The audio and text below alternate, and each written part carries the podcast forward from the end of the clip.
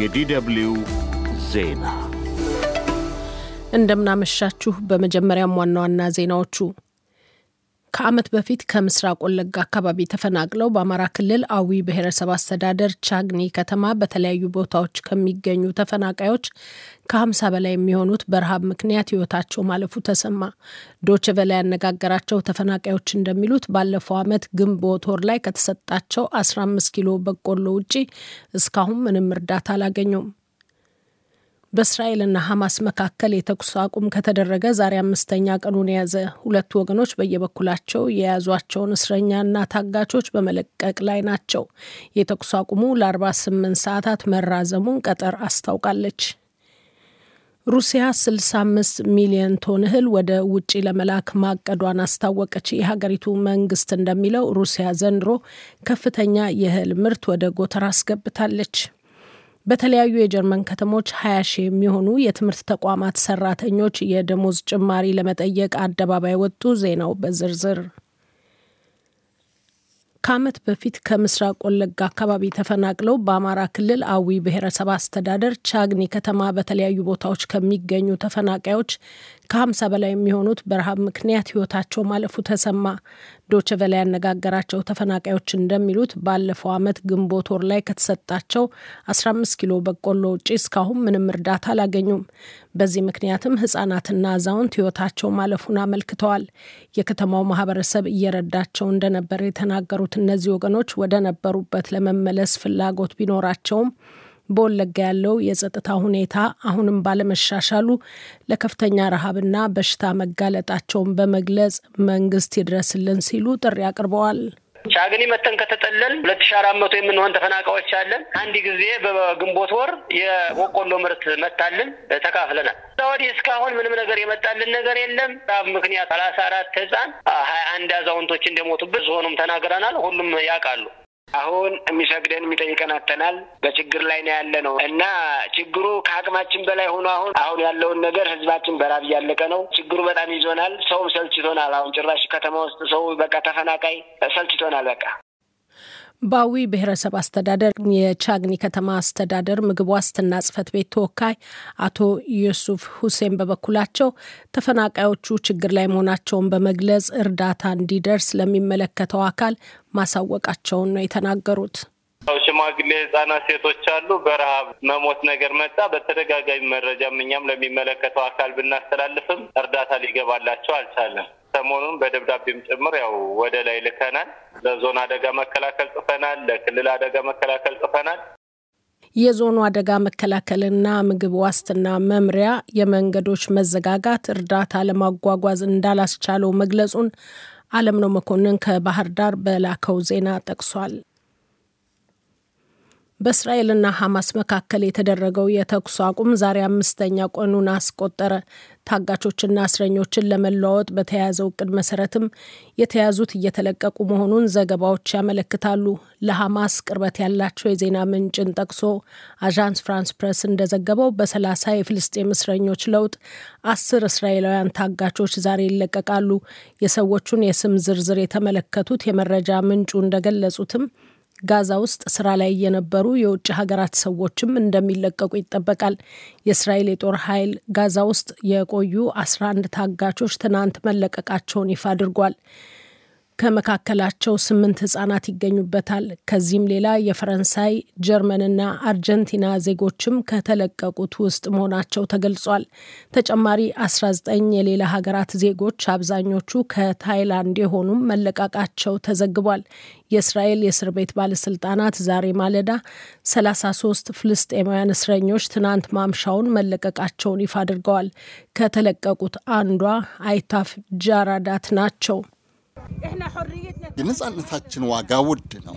ዘወትር ነፃ ሆነን የእኛ ሰዎች በጥሩ ሁኔታ እንደሚኖሩ ተስፋ እናደርጋለን። ሆኖም ግን እጣ ፈንታችን ይህ ነው። እኛ ከእስር ብንወጣም እነሱ በደም ባህር ላይ ናቸው። ለእነሱ በጣም እናዝናለን። ፈጣሪ ለተቃውሟችን ድል ይሰጠናል፣ ነፍሳቸውን ይምርልናል፣ የቆሰሉትንም ያደንልናል። ጋዛም ከበፊቱ ወደ ተሻለ ሁኔታ ትመለሳለች ብለን ተስፋ እናደርጋለን።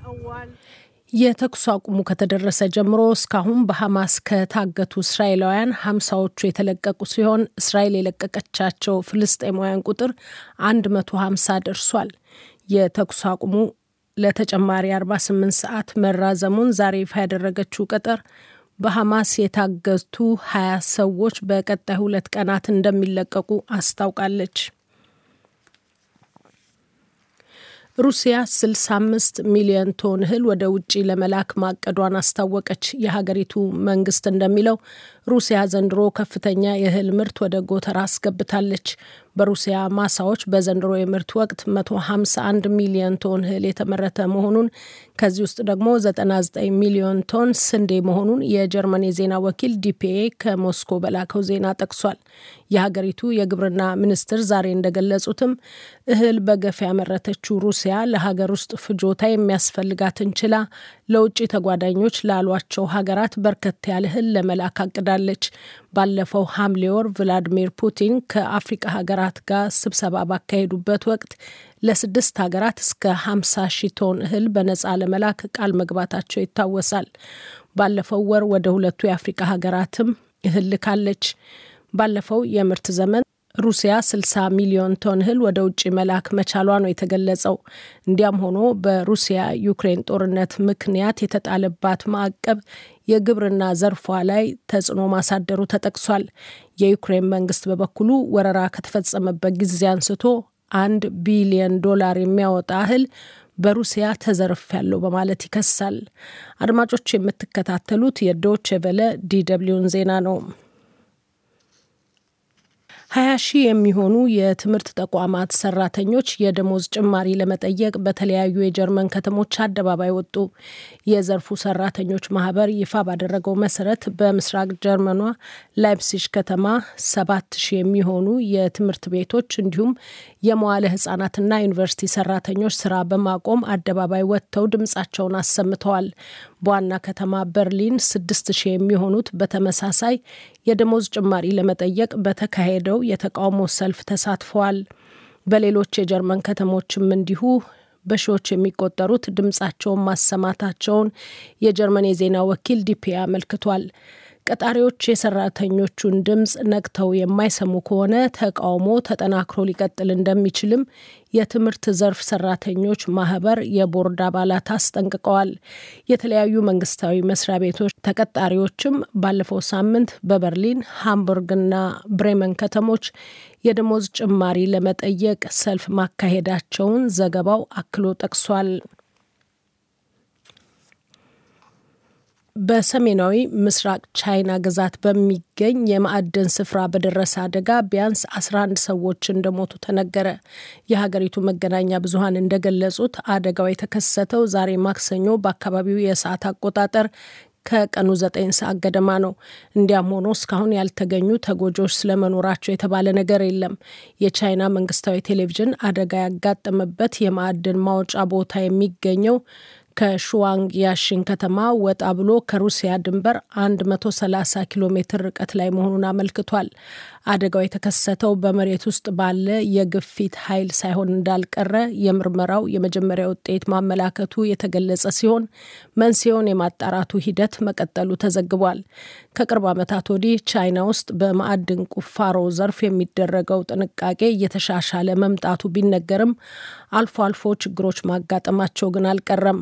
ባለፈው ዓመት 168 አደጋዎች ተከስተው 245 ሰዎች በሞታቸውን ከሀገሪቱ የተገኘው ይፋዊ መረጃ ያመለክታል። በህንድ የሂማሊያ ተራራ መሿለኪያ ውስጥ ላለፉት 17 ቀናት ታፍነው ከቆዩት መካከል አርባ አንዱ ዛሬ ማውጣታቸው ተነገረ። ጎርፍ፣ የመሬት መናድና መንቀጥቀጥ በሚያጠቃው በሰሜናዊ ህንድ በሚገኘው የዋሻ መሿለኪያ ውስጥ መንስኤው ባልተነገረ ምክንያት በተፈጠረው አደጋ ስንት ሰዎች ለችግር እንደተጋለጡ ግን አልተገለጸም።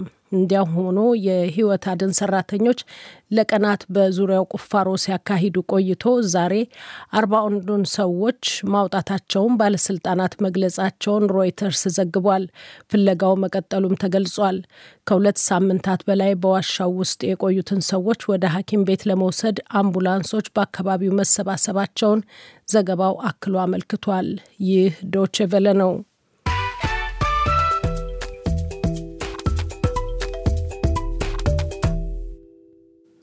አድማጮች ከዶችቨለ ዜናውን ለማጠቃለል ዋና ዋናዎቹን በድጋሚ ላሰማችሁ። ከዓመት በፊት ከምስራቅ ወለጋ አካባቢ ተፈናቅለው በአማራ ክልላዊ ብሔረሰብ አስተዳደር ቻግኒ ከተማ በተለያዩ ቦታዎች ከሚገኙ ተፈናቃዮች ከ50 በላይ የሚሆኑት በረሃብ ምክንያት ሕይወታቸው ማለፉ ተሰማ። ዶችቨለ ያነጋገራቸው ተፈናቃዮች እንደሚሉት ባለፈው ዓመት ግንቦት ወር ላይ ከተሰጣቸው 15 ኪሎ በቆሎ ውጪ እስካሁን ምንም አይነት እርዳታ አላገኙም። በእስራኤልና ሐማስ መካከል የተኩስ አቁሙ ከተደረገ ዛሬ አምስተኛ ቀኑን የያዘ ሁለቱ ወገኖች በየበኩላቸው የያዟቸውን እስረኛና ታጋቾች በመልቀቅ ላይ ናቸው። ሩሲያ 65 ሚሊዮን ቶን እህል ወደ ውጭ ለመላክ ማቀዷን አስታወቀች። ዜናው በዚሁ አበቃ።